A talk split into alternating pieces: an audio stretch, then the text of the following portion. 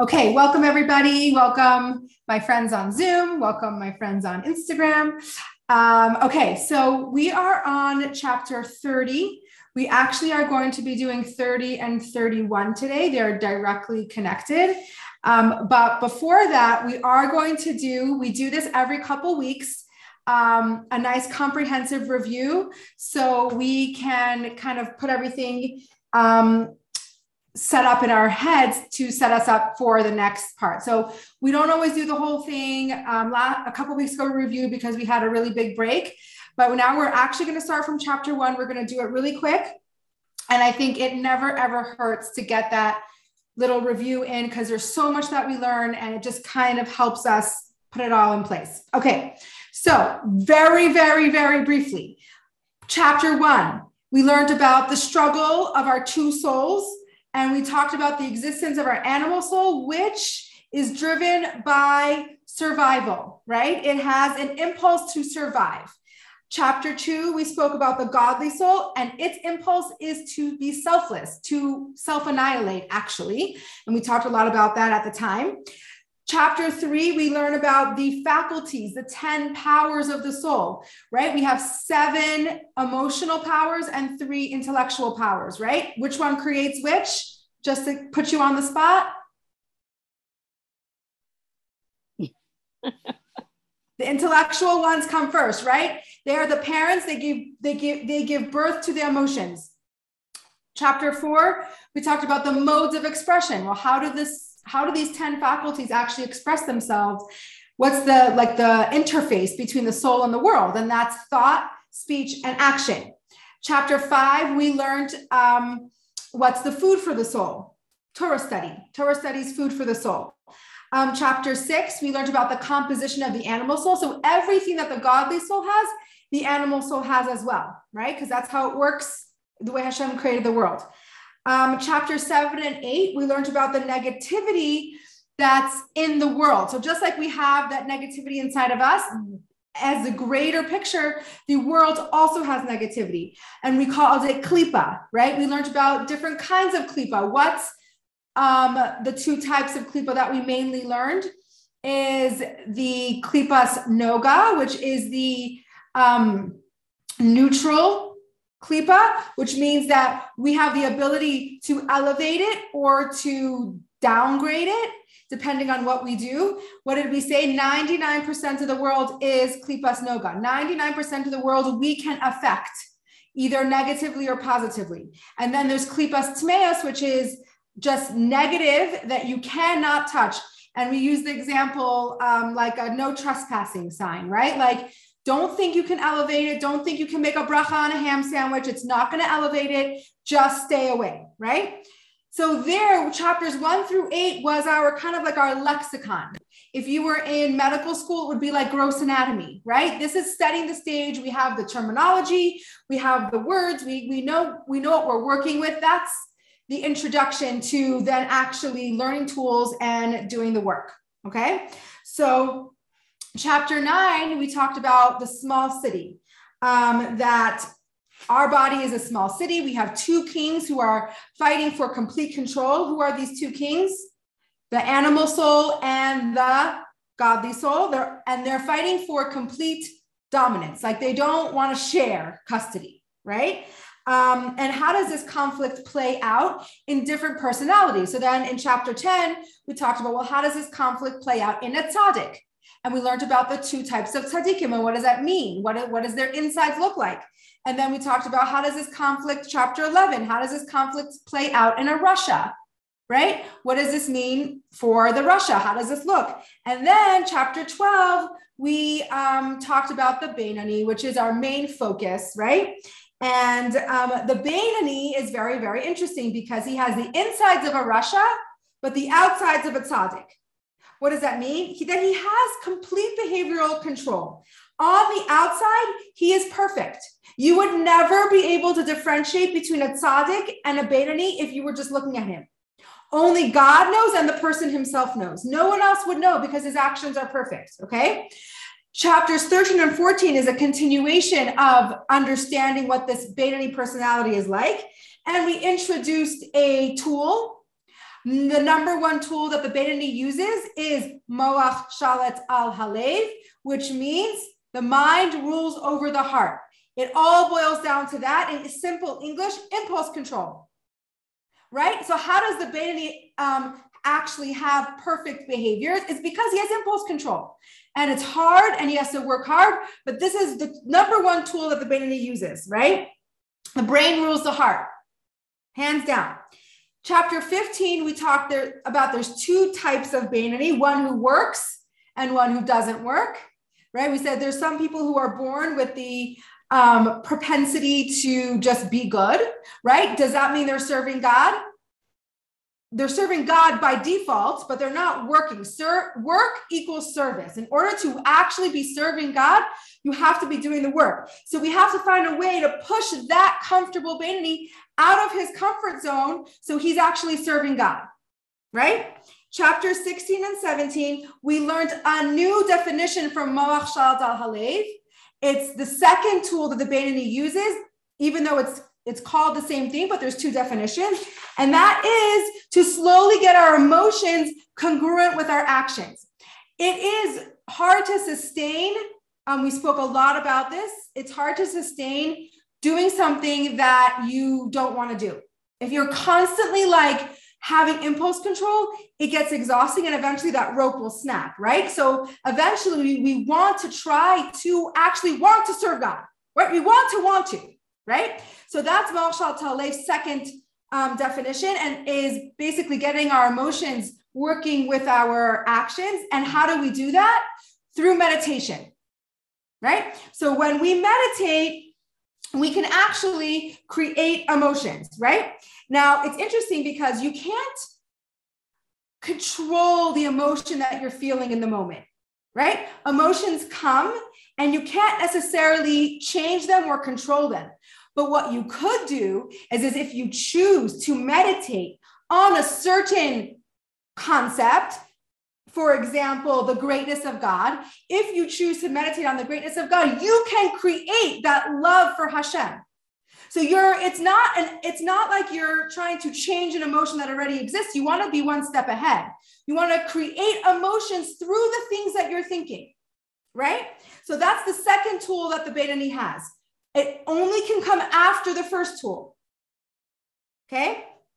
It can work side by side actually, but but the Tanya is putting it in an order of like, this is really how this trajectory should go. It's going to be very, very hard to create that emotion and really be invested in it if you're still all over the place with your actions, right? Although nowadays we really focus on doing both. Okay, chapter 18 through 25. What did we say about meditation? What's the downside of meditation? takes a very long time. It's a lifetime of work. Um, you you you could make progress, but it's a slow progress, and you can't just one day decide I'm going to meditate and all of a sudden you're successful. It takes a lot of time to be able to really, really create those emotions. So we have a question What happens if I need to create that emotion right now? It's an emergency right? So that's chapters 18 through 25. We spent a long time in those chapters. Um, a lot of people who teach Tanya do them as one section, but we didn't. We delved into it and it was intense. But if you were to, to you know, kind of summarize all those chapters in one, it's basically understanding that we have an emergency hardwired system, which is our latent love, which every single Jew is gifted with. How do you invoke that latent love? It's so the Tanya talks about this emergency situation. If your godly soul feels threatened that it's going to cease to exist, it pulls out all the stops and it will it will sacrifice everything right? So that's kind of like we talk about, like martyrs, right? It's somebody who martyrs their life for the sake of God. But what? But we don't live like that in our day to day life, right? So the Tanya t- teaches us that we can actually in, in employ that tool in any given moment, right? If we view a separation of Hashem as total severance, like if we view a transgression as a total separation of Hashem, that can invoke that latent love and kick, kick in that emotions, those emotions that we need. Okay. So that's 18 through 25. chapters 1 through 25 remember we spoke about this more recently we're getting more recent um, we can the Tanya could stop here right? We have everything that we need. We have our our vocabulary. We have our tools to become a Beinoni. remember we're not trying to become a tzaddik. So Beinoni, we, we can we're, we're done right? So why does the Tanya continue? Because we don't live in a perfect world and there's problems and there's troubles. And we now as we enter chapter 26, we are now troubleshooting. Okay, what are we troubleshooting? All sorts of things. Chapter 26 starts off starts off by saying that we need to serve Hashem with joy, not because joy is the ultimate the ultimate, right? A lot of times in this society, we serve joy, like whatever makes us happy, that's the ultimate. But really, joy for us is a tool to serve Hashem because whatever you do with joy, you do better anything done with joy is done better. So if we want to give our best to Hashem, then we need to serve him with joy. But what ha- what gets in our way of joy? We have spiritual problems and and mundane problems.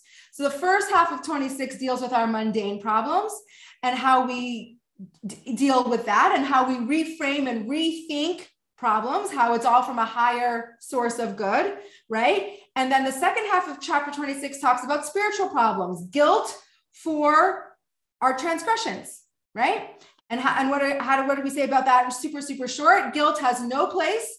If you have a random thought of guilt, it's your animal soul trying to trap you, right? So we don't fall into that trap. There's a special, specific time where we think about our day and we make and we decide how we're going to deal with our poor choices and what we um, look forward to the next day. Okay.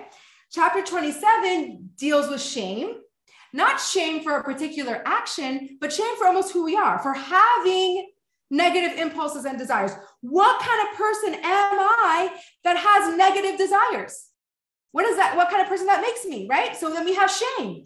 And then the Alter comes and tells us, no, no, no, you can't, don't have shame about that. It's actually really good, right? And we went into that. Chapter 28, we spoke about um, we're, we're sad because where we get distracted during prayer, right? And again, the Alter says, reframes it. Wow, that means the animal soul knows that you're doing a really good job. So of course he's gonna pick it up a notch, right? Chapter 29, which is what we did last week, is all about apathy. What did we say apathy is? Our worst enemy for our relationship with God. Nothing is more dangerous than apathy. Okay. And um, what did we say? How do we get rid of that apathy? Not in today's days, right? Because we can't handle it. We have to smash it, right? Just like if you have a big log that can't catch fire, you have to smash it. So to our soul, if it's not catching fire for Hashem, it's apathetic. We need to smash it. And we spoke about last week one of the ways that we smashed our um, animal soul was through like an intervention, right? Like listing all the things, convincing, trying to convince our animal soul that we're not okay, right? So here we are in chapter 30 and in chapter 31. We're going to continue and wrap up this discussion. The reason why we want to do 30 and 31 together is because we're still kind of in this harsh so that was a review. Anyone who is joining now or was listening and is kind of like, what's happening? We just reviewed everything we did until now. Now we are entering new, new stuff. Okay.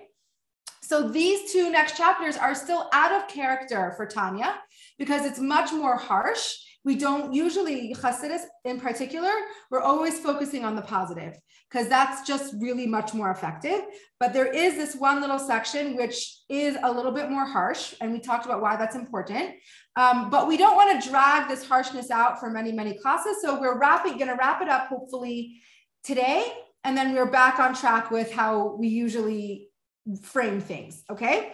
But like I said, in these chapters, even though they sound a little harsh, there's so much to learn out of them. So here we are, chapter 30, direct continuation from chapter 29, right? So um, we we still are looking to smash our soul. Okay, so because we, we had one tool that we learned in chapter 29 that was the intervention. But what if we have a really stubborn person who, even through that intervention, is like he's still hanging on to the idea that he's okay? And what does he tell himself how does he get there? How does he how does he think that he's still okay? What does he do? He says, um,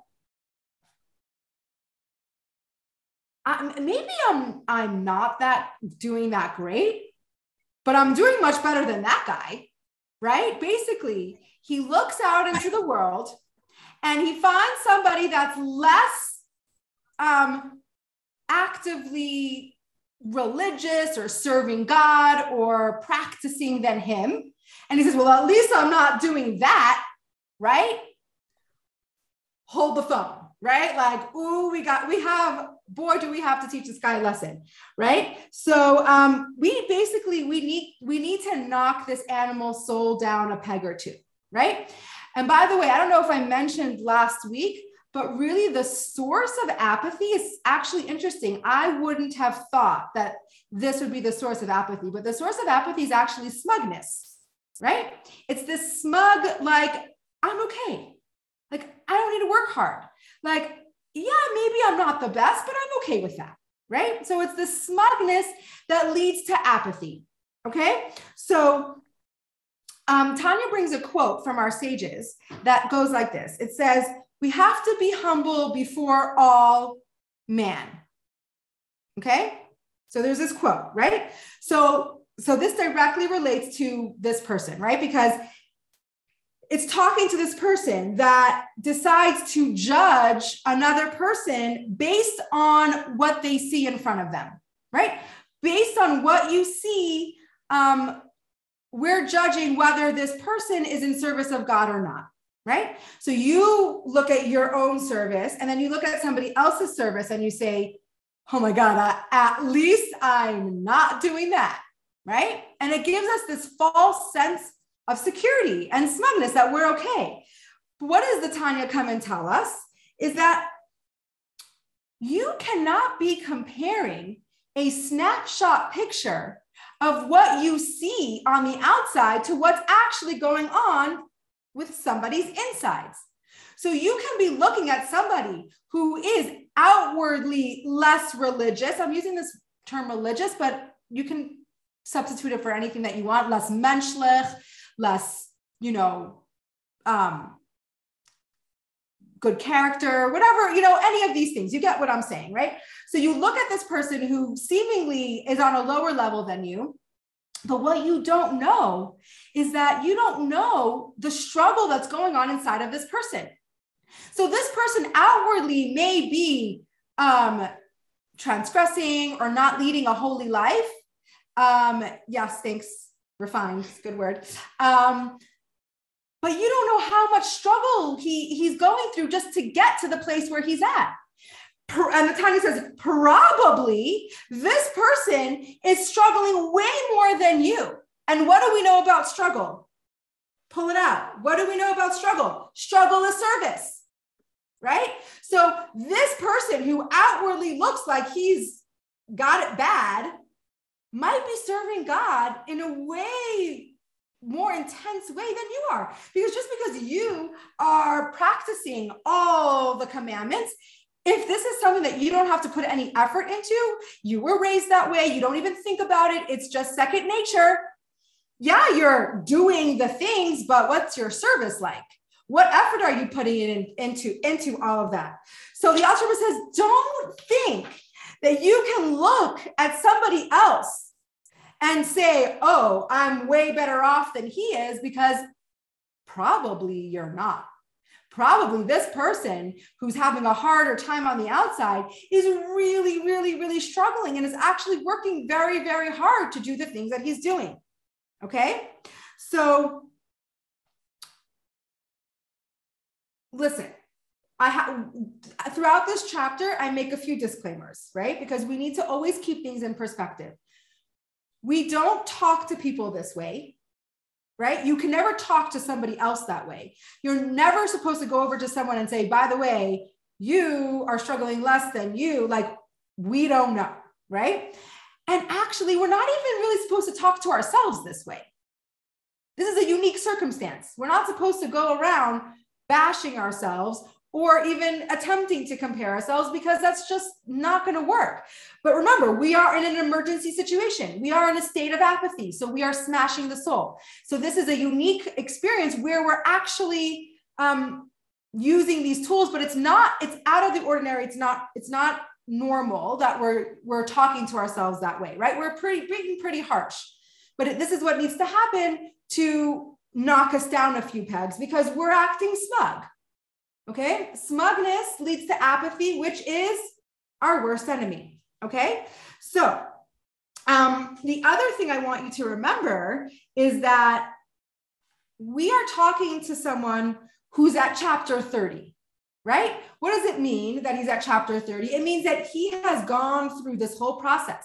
He actually has impulse control, right? He's doing all the things correctly and he's stuck He's actually, we even know he's actually meditating. How do we know? Because chapter 29, how did it start? Chapter 29 started by telling us how do you know if you're apathetic, if you're meditating and you're not creating any emotions. And you're not, this is not just a med, you meditated once. This is like somebody who's really, really practiced meditating and it's not working. That's how we know we're down the apathy rabbit hole, right? So this person is in chapter 30. So he's done all that work. So he can talk to himself that way. Somebody who's holding by chapter 10, who hasn't done the impulse control or all that kind of stuff, can't talk to himself that way. Right? Because that that would be much too detrimental. We can't. So remember, we have to always keep things in perspective, and we have to know that the Tanya talks to us in order. Um, the Tanya is a it's like how the Alter Rebbe spoke to his students right? He didn't have time to have personal um, meetings with all of his students, and he was getting a lot of the same questions. So he put it all in a book. So it all builds on each other. Okay, so that's an um, important thing to remember. Okay, so then the Tanya gives an example, you know, of something that you might be doing, but you're not pushing yourself hard enough. And the, one of the examples that the Tanya gives is tzedakah, right? Do you give tzedakah in the way that's comfortable for you, right? That fits in your budget, which means you're still giving tzedakah, but you're not really feeling it, right? Or do you give tzedakah that pushes your limits and really challenges you, right? You might only have $50 in the bank and you're giving 35 to tzedakah, right? That's pushing, right? That's you're going to really feel that. If you um, have $5,000 in the bank and you give 50, right? You're still doing the mitzvah. It's still a beautiful thing, but compare that to somebody else's service. You don't know what's going on inside of him or his bank account, right? So this is just an example of a mitzvah that you can do comfortably or you could be pushing yourself, right? And we need to be honest. How are we serving Hashem? How are we going about? It doesn't, the Torah is not, the Tanya is not advocating for us to be irresponsible and to be completely living above nature, but the Tanya does advocate the work right? So each and every one of us have to look inside ourselves and see where do we need to work? Are we co- there's certain things like for me, keeping kosher and keeping Shabbos, right? It doesn't take effort. I mean, it takes like physical work, but it's not like I'm fighting with my Yetzer Hara to keep Shabbos and kosher. Why? Because I grew up that way. So I have to find my, I have to do something about that, right?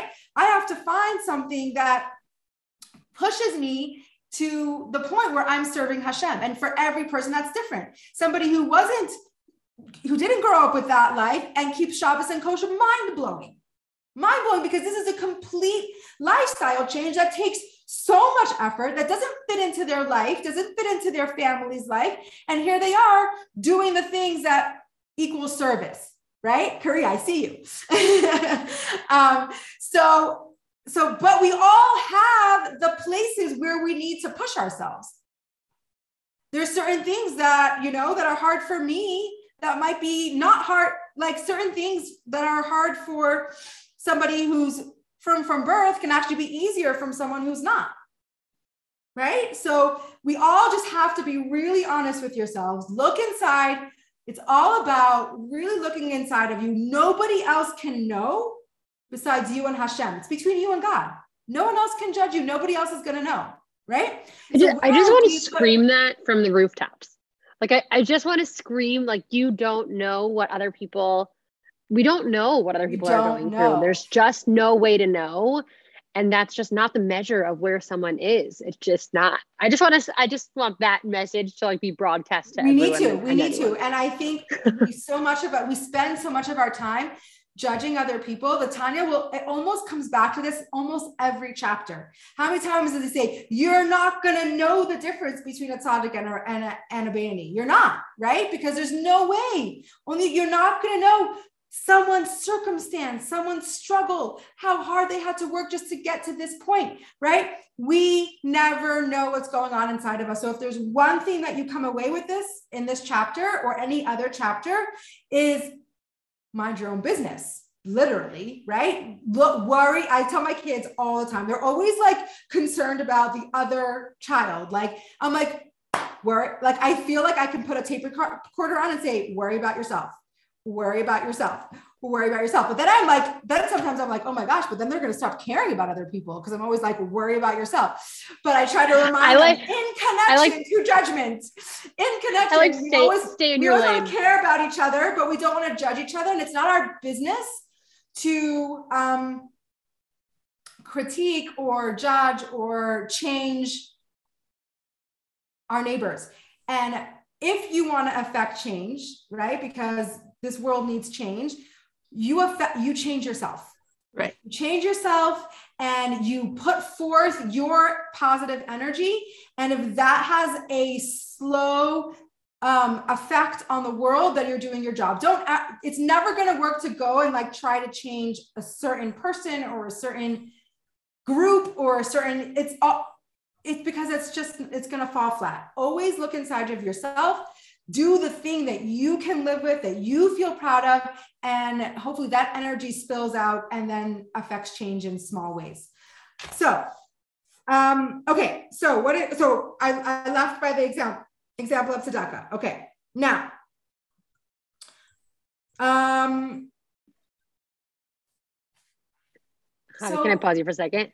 Because uh, you just came up with a metaphor that was similar to what you're saying. Like, if you're yeah. a good driver and you stay in your lane, and you're a good driver in your lane, like the road is actually easier for everyone else if you just exactly. stay in your lane. I love it. You have the best metaphors. If, if anyone who wants to hear on Instagram, if you didn't hear, basically like if you're a good driver um, and you're in your lane and you're not swerving, you make it easier for everybody else, right? So when you when you focus on your own journey and path, it also makes it more enjoyable and easier for everyone around you. So remember, it so remember we're back to this person who's um trying to like still be smug even after his intervention. And he's like well at least i'm not like that guy right? And he said you cannot think you're better than somebody else because you never know what's going on in somebody else's life and how much struggle they're putting into what they're putting out okay? Um so that is chapter 30 now we, we flow directly into chapter 31. Okay.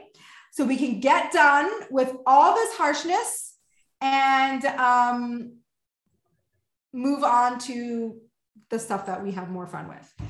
Okay. So it's actually funny because chapter 31 literally starts with a disclaimer, right? It starts off by saying, we're not really a disclaimer, that it, it starts by the Alter acknowledging how hard this is right? He says, I know, I know this stuff is all very intense, right? Like I get it, but we're gonna move through it. We have to talk about it, and then we can move on. So the Alter Rebbe himself is like, this is hard. This is hard to hear. We don't necessarily want to be in this place, but we need to, and then we're gonna move on. So let's say um, you think about all this stuff right? You think about all you know your mind's going through you you go through your intervention and you go through i think i'm better than this person and then you go through this whole process of making sure that we're that that, that doesn't work either. And you and the alter says you think about it for an hour or two right? Like he puts a time on it. Like it's not even that long. All this stuff that we're thinking about let's say you think about it for an hour or two and then you become brokenhearted right? Because this is a lot. Like we're smashing, we're smashing ourselves, right? Um, and what do we do with this brokenheartedness? Like, okay, now what? So we think about this stuff. Here we are, we're brokenhearted.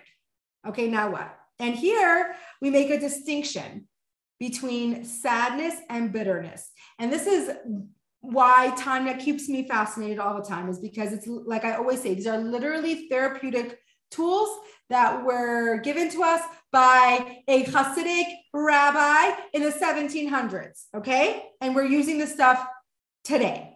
Now, we're going to make a distinction between sadness and bitterness. Okay. Sadness, i.e., depression, um, slows you down and incapacitates you, right? It kind of like pulls you down. Remember, whenever we talk about depression in Tanya, it is not clinical depression. It is not, it is circumstantial depression. Okay. So it's not something that's about a brain chemistry situation. I always have to say that because it's important that if it, if the Tanya talks about that, if it's a brain chemistry thing, we first have to address that because your brain is not working and its optimal way. And then we go back to our service. So here we're talking about a situational depression, right? Sadness. It pulls us down and we're not, it's not productive at all. Okay. When you're sad and when you're depressed, you are not, um, and at least I speak for myself, you are not productive. I want to stay in bed. I want to be slow. I don't want to really accomplish anything. I'm not really capable of accomplishing anything. Um, and that's what sadness is like. Bitterness, on the other hand, is um, it's more of like a frustration. Okay. It's a frustration and it's like a, it's, it's a frustration almost leading, it has a little bit of anger in there, right? And what the difference is, is if, of that is that it is motivating, right? So if you're really frustrated about something and, and you're frustrated and you're motivated for it to be different, you actually want to you want to do something about if you're frustrated it's more activating you're activated right? You're kind of your energy level is up you want it to change you want something to be different right? Very very different than sadness and bitterness right? So um so obviously in this scenario we're not feeling joy right but we're not feeling sadness either when we say that we're heartbroken, we are not sad because sadness leads to nowhere. It's like what we said before in chapter 26 and 27 guilt, shame, all those things are never useful. So we don't ever want to use them because they don't lead to anything positive or lead to change or lead to self motivation. So sadness also falls into that category sadness, depression. Like that's not where we want to, after all this process of smashing, we don't want to end up at sad. We end up at bitter. We end up bitter, meaning frustrated. And when we end up at frustrated, what happens? We're motivated to change. We want something to change. So it's and a good thing? It's actually, so it's, it's, it's, a, good, thing, thing to yes. be bitter? To be bitter? Bitter in the translating it as frustrated. We're frustrated with ourselves. We're like, how? How did I get here? How am I so apathetic to this to my service of Hashem? I've gone through this whole process. How how am I? How am I in this place? I need to do something about this. What am I going to do about it? Right? It's very, very different than sad. You're with me? Yeah. Yeah. Any questions? Okay. So remember, generally, we're all about the joy, right? Because we we want to serve Hashem with joy because we want to give Hashem our best. How do you give Hashem your best? By serving Hashem with joy. But here we're stuck in this apathetic ditch. Okay, we're stuck in this ditch and we're apathetic. How do we pull ourselves out of this ditch? Now, um, the, so the frustration um, arouses within us action. Okay, we want to do something about this. Okay, so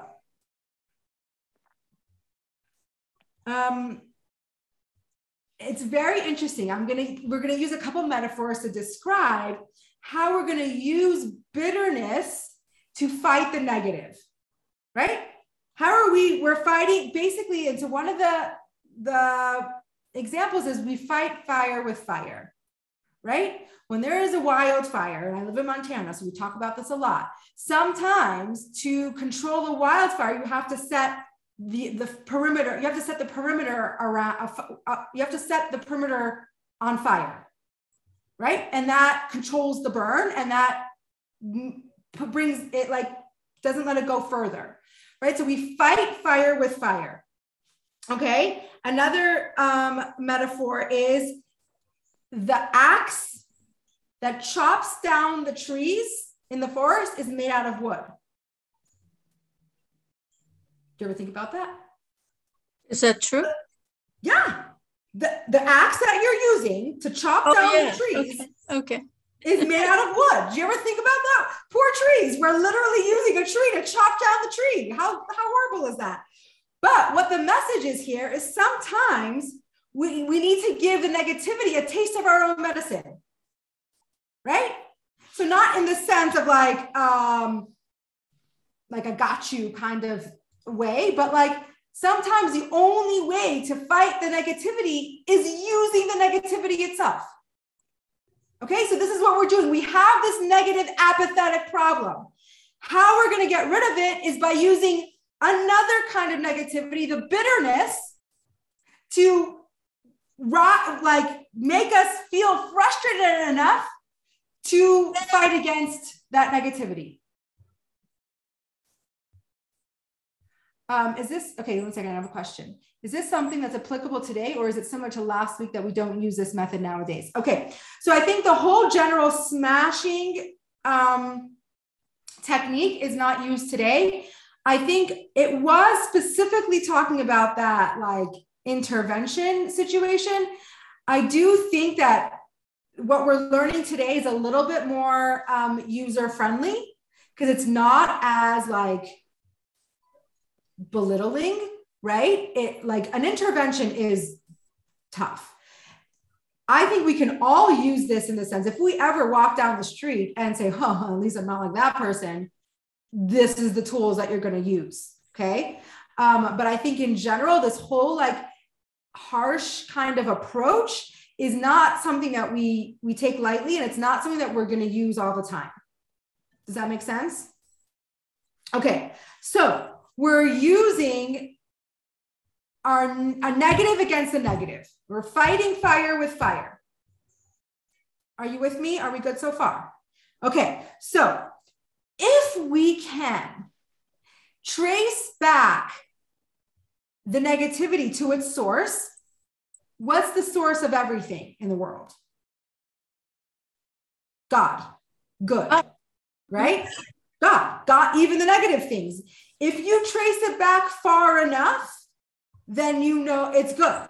It's godly, right? You'll have to go back pretty far back. But if we can trace this negativity all the way back, so and we're so we're really using the negativity and our perspective of the negativity is actually it's actually going to be used in a positive way to smash this apathy that we're suffering from. Okay? So, um, this bitterness, this frustration is something that leads to action. Even though it's negative, it's leading to something positive. Right? There are negative things that lead to positivity, right? Sadness doesn't breed positivity, it breeds more sadness. Okay? Bitterness, frustration if used in the right way, can lead to positivity. Okay? So the frustration is when we ha- are frustrated with ourselves, what, what are some of the messages we say? Of course I can do better. Like, of course I can. I can do better. This isn't me. This is not my who I am. This is not how I behave. Right? And so it so it it, it, it pushes you to, to face the hard truth, but then use it as a catalyst to change. right? So it's leading you to a more positive situation. Um, so at the end of this chapter, um, the Alter Rebbe basically says you need to sit yourself down and you need to give yourself a frustration monologue. Okay. And he actually tells us what to say to ourselves. We don't have to reinvent the wheel. We can tailor make it to for us, but and I'm I'm gonna give you like a, a synopsis of what the Alter Rebbe says that we sit down. There's a solution. We sit down. Here we are. We're bitter now. We're frustrated, right? So this is what you do. You have to give yourself this monologue, this frustration monologue, and this will almost without fail lead you to the next step, which is pulling yourself up out of this apathy. So, what's this frustration monologue? Okay, we're going to finish soon, so we have time for a meditation, but I think we're still doing good on time. So, this is what the Alter says. This is what you're telling yourself, okay? Truly, without a doubt, I'm right now, I'm very far removed from Hashem, okay? And it's not good. It's loathsome. Like when I look at myself and I see how far I am from Hashem, ugh, yucky. Um, yet, all this is myself alone, the body with my animal soul. So all like the, the the the part of me that's responsible for this is my animal soul and my body. Okay? Yet there's another part of me. The part of Hashem that's divine, right? We all have a divine soul within us. And right now, this divine soul is in exile. It is trapped in a dungeon, right? Um, and it's an outrage. And you're frustrated because the, the divine soul, which is this beautiful piece of God, isn't it's trapped by your animal soul and your body. So um, the further estranged I am from Hashem, the deeper in exile my divine soul is, right? And um, we have to have pity and compassion on our divine soul. Therefore, I will make it my whole desire. The whole reason I am in this world is to liberate my divine soul. It's actually, and the Alter says she, the divine soul is feminine, um, from exile and restore her to the palace where she belongs. Okay, so you have look at your divine soul as this beautiful princess who's living in the slums. Sad. You have a lot of compassion for something like that. This beautiful princess, this refined, um, regal, beautiful princess is living in the slums. So now you're going to make it your mission to free this princess and restore her to the palace where she belongs with her father, Hashem. So, this is why we're in this world. Take everything else aside. We are put in this world to re- continue to reunite our soul with its father to reunite the soul in its palace. Okay. So that's the speech. That's the speech you give yourself. Okay. Um, so to review, because we kind of went on a little bit of a journey. Chapter 20, we started with in this for this like harsh discussion on apathy. We started last week in chapter 29, right? And we said, uh, you're not remember we're, we're reminding this person you're not okay and here's the evidence right? We, we put him in an intervention and we said here's the reasons why you're not okay right? Chapter 30 comes along and says but really i am okay because if i look at so and so i'm doing way better than that person. So i'm really i'm really okay right? And that brings us to the um, opposite conclusion. Basically, we say, actually, this person that you're looking at is probably struggling way more than you, is probably serving God in a way more active way than you are. So you're actually in a worse place than you actually think. Okay. Then we go chapter 31. After all this, after the intervention and this, like this self um, judgment that we put ourselves in, like comparing ourselves to somebody else, which brings us to an even uh, deeper fall, right? Um, you basically, we just want you to know that it's going to be okay because you're going you're you're not going you're not go you're not landing in sadness but you're landing in frustration and bitterness which is going to lead to action. So in the end it's all going to be okay because you know what to do now right? You're not stuck in sadness and depression. You're frustrated. And now you have a whole monologue to talk to yourself right here I am. My animal soul and my body is holding my beautiful godly soul in captivity. And my whole purpose in this world, my whole job is to free this princess and bring her back to the palace. Okay. So it's all going to be okay. Right. If we we know what to do, right? We follow this journey. This is why these chapters exist. Imagine if the Alter didn't talk about this and we fall into the apathetic rabbit hole and then we're stuck because we don't know what to do about it right? So here we are, we have, we now know, right? We're all these troubleshooting chapters. We now know how to deal with mundane problems, right? About money or children or health. We know how to deal with guilt. We know how to deal with shame. We know how to deal with the, uh, the animal soul interrupting our prayer, right? And now we know how to deal with apathy.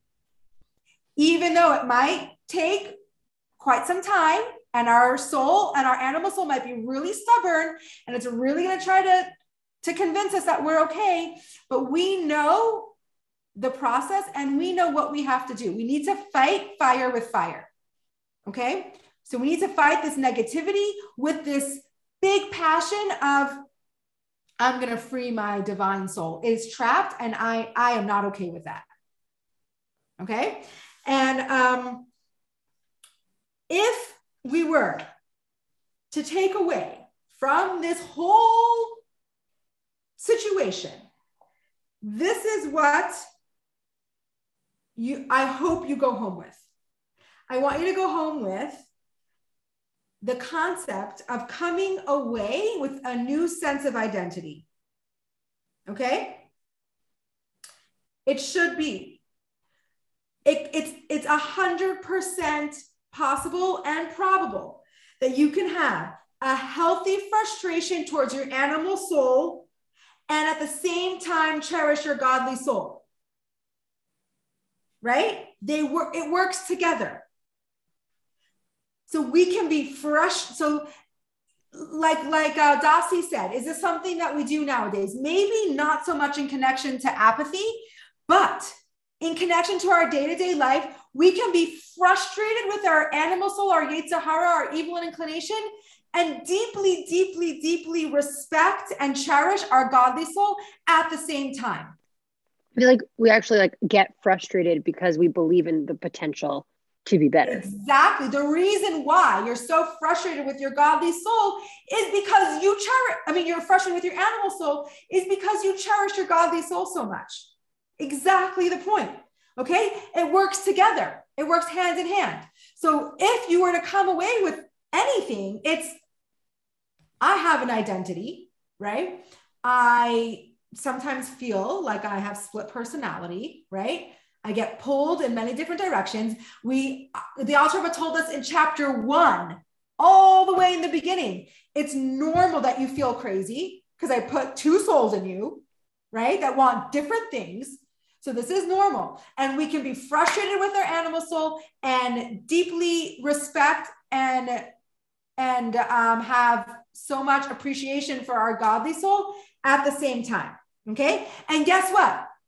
We're gonna get the, get to this in later chapters, but deep down, the godly soul is the real me. Okay. So you um you you're basically you're fighting the fake you from obstructing the real you. This is what we do all day. The, the fake us is our animal desires and our and our body and all like that's the fake us, right? The real us is a divine soul. So a whole day, our fake us is trying to obstruct the real us, and our job is to not let that happen. Okay. So um, it's basically a me versus me situation. Okay. It's a, and what happens when there's a me versus me situation? There's emotional conflict. So don't think you're going to get out of this journey unscathed. Conflict is okay. We're going to have emotional conflict. What happens when we have emotional conflict? It means we're in the fight, right? If you're like, mm, it's all good, I don't have any conflict in me, um, maybe I would be a little worried, right? Like, unless you're a tzaddik, which I wouldn't know, right? If you're a tzaddik, then that makes sense. No emotional conflict. They've already conquered their animal soul. Okay. So emotional conflict is part of the deal. Part of the deal. Not going to get away with it. And I think that just takes away so much of that angst because if we go into our service of God thinking that it's supposed to be easy, it's just going to come naturally, why don't I feel spiritual? Then we're set up for failure because those are not practical expectations. But if you come into your service of God knowing that you have an animal soul that's fighting you, you have a godly soul that's trapped, and your job is to keep on uncovering your godly soul despite the animal soul, which means you're fighting yourself, of course, there's going to be conflict involved in that. There's no way out of it. And I think when I always say half the time that we are disappointed is because we didn't have realistic expectations. So if we set those expectations for our, you know, in our daily life, and then how much more so in our godly life, we set those expectations, then when we have conflict, we're not freaking out because we know that this is how it is. And then we can look at the conflict and we can be like, okay, me versus me, I get what's happening. What, what am I going to do? Okay, so that's chapter 30 and 31. Any questions before we meditate for a couple minutes? I wrote you a question a while back. Oh, I didn't see. Oh, oh, oh. I'm confused with serving God with joy at struggling with serving Him is when serving Him is good. Okay, so I'm confused with serving God with joy, yet struggling when serving Him is good.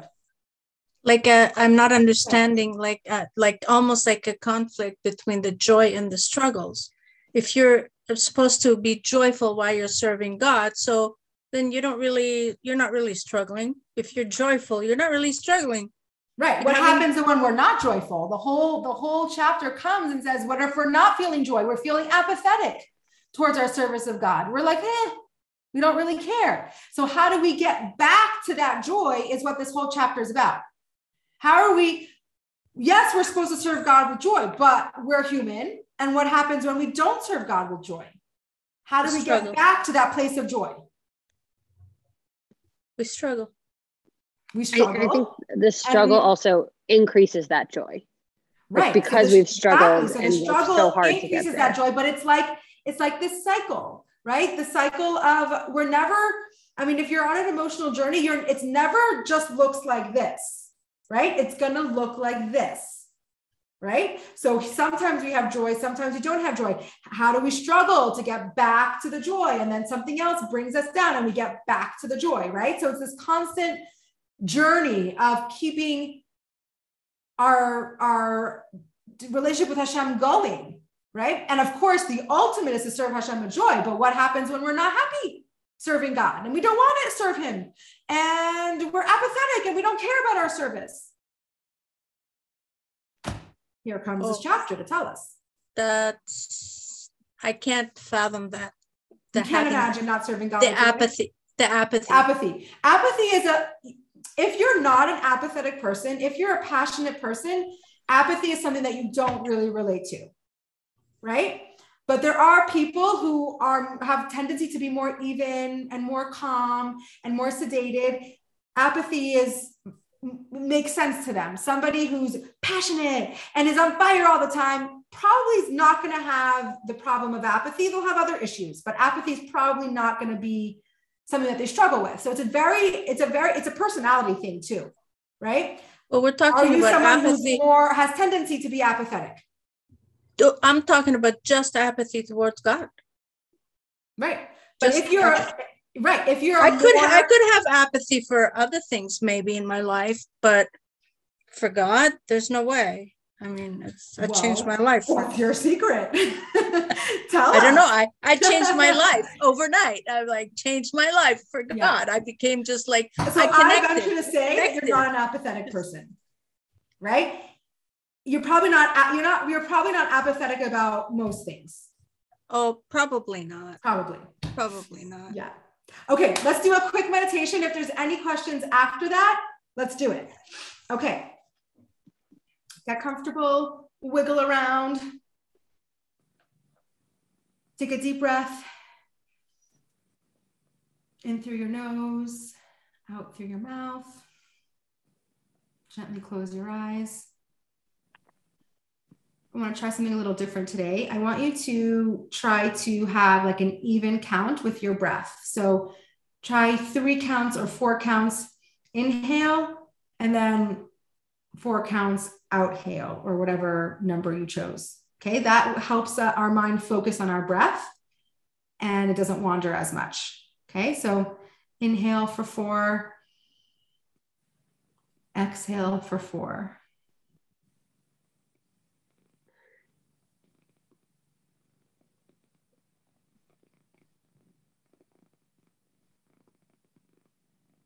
Is your body holding any tension? Notice where that tension might be, if you have any. Shoulders, gut, chest, head. And then just imagine that tension just melting away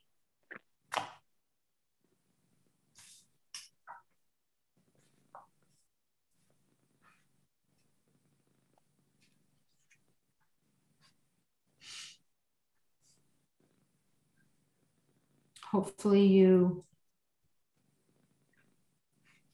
are starting to feel more relaxed, more open. I'm going to share with you some things that hopefully you can take home, take home with you and think about throughout the week. Always judge others favorably because you don't know their circumstance and their power of their impulse to evil. Okay, so one of the main takeaways is you never know what's going on in somebody's life, so don't even go there.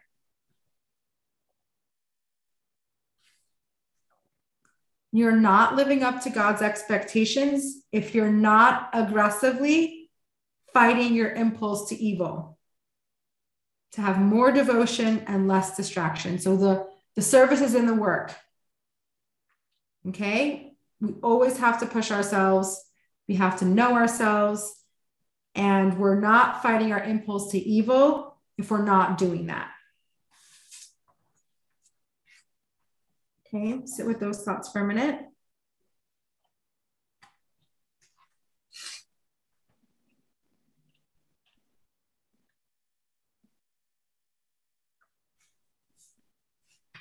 Okay, this is from chapter 31. Sometimes negativity needs to be met with negativity. Fight fire with fire. Sometimes a short bout of frustration can knock you out of a bad state. Okay.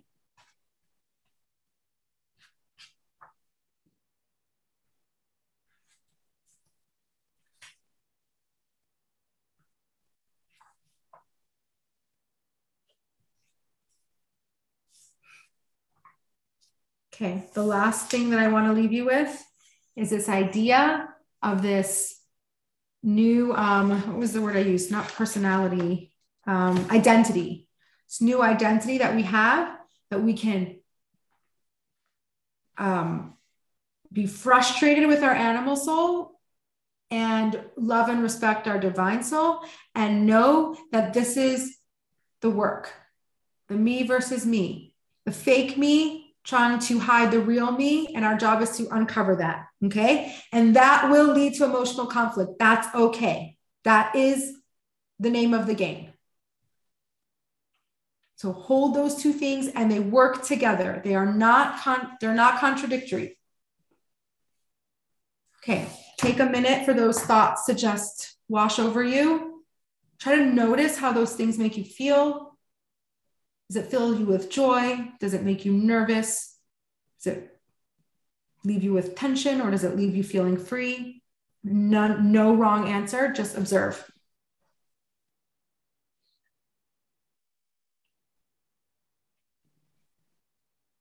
Bring your attention back to your breath. Don't worry about what your brain is doing now. Let it do its thing.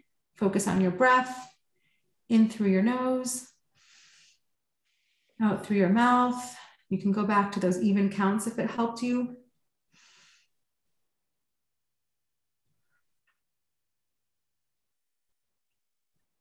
You can start to be more aware of any sounds, smells. You can feel your feet on the floor, your seat on the chair. Bring yourself back to the reality. And when you're ready, gently open your eyes.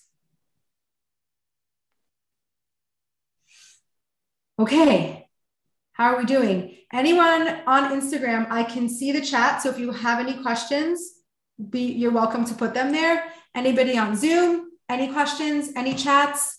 Um, I have a, yeah? a comment. I don't know okay. if this if this example is like fits, but as you were talking about be, how it's preferable to be bitter than sad, mm-hmm. um, I was thinking about a. This is like kind of random, but I was in a college class and one of the exams was on Yontif. And I went to the professor, told the professor, and she's like, "Oh, nothing we can do about it. Sorry, like you're just going to be penalized." I was like, this feels ridiculous. Mm-hmm. Yeah. Yeah. Like, this is ridiculous. And so I started getting really revved up about it. Um, and the other students kept telling me, like, Sarah, give it up. Like, it's not just, just move on. It's not going to go anywhere. I was like, how in the world can that be okay? Like, that's not okay. And because I was so frustrated, I eventually, I went to this person, I went to that person, I went to that person, and eventually it made change. And wow. what like everyone had wanted me to do was like, just kind of just give take it, it like, just give up and that frustration motivated me to make actual change because and i think anger gets a really bad rap um, and i think sometimes oh, my therapist says anger- all the time like anger is a really powerful tool like sometimes you need anger to survive because if you weren't angry and you were depressed then you would just be the anger gets right. you caring enough to do something about so anger yeah. has a lot of merit if we channel it in the right way. And so I think that's a perfect example of what we're talking about. If you would have been like apathetic and um, been like depressed about it and sad about it and be like, there's nothing I can do, nothing would have changed. But because you were frustrated and angry, that affected change. This is just exactly what we were talking about, right? Um, go ahead, anybody who has to go. Thank you guys for joining. Um, it's the highlight of my week, seeing all your beautiful faces. Um, we will be here next week, same time, same place. Um, love you all. Let me actually stop the recording. Should have done that earlier.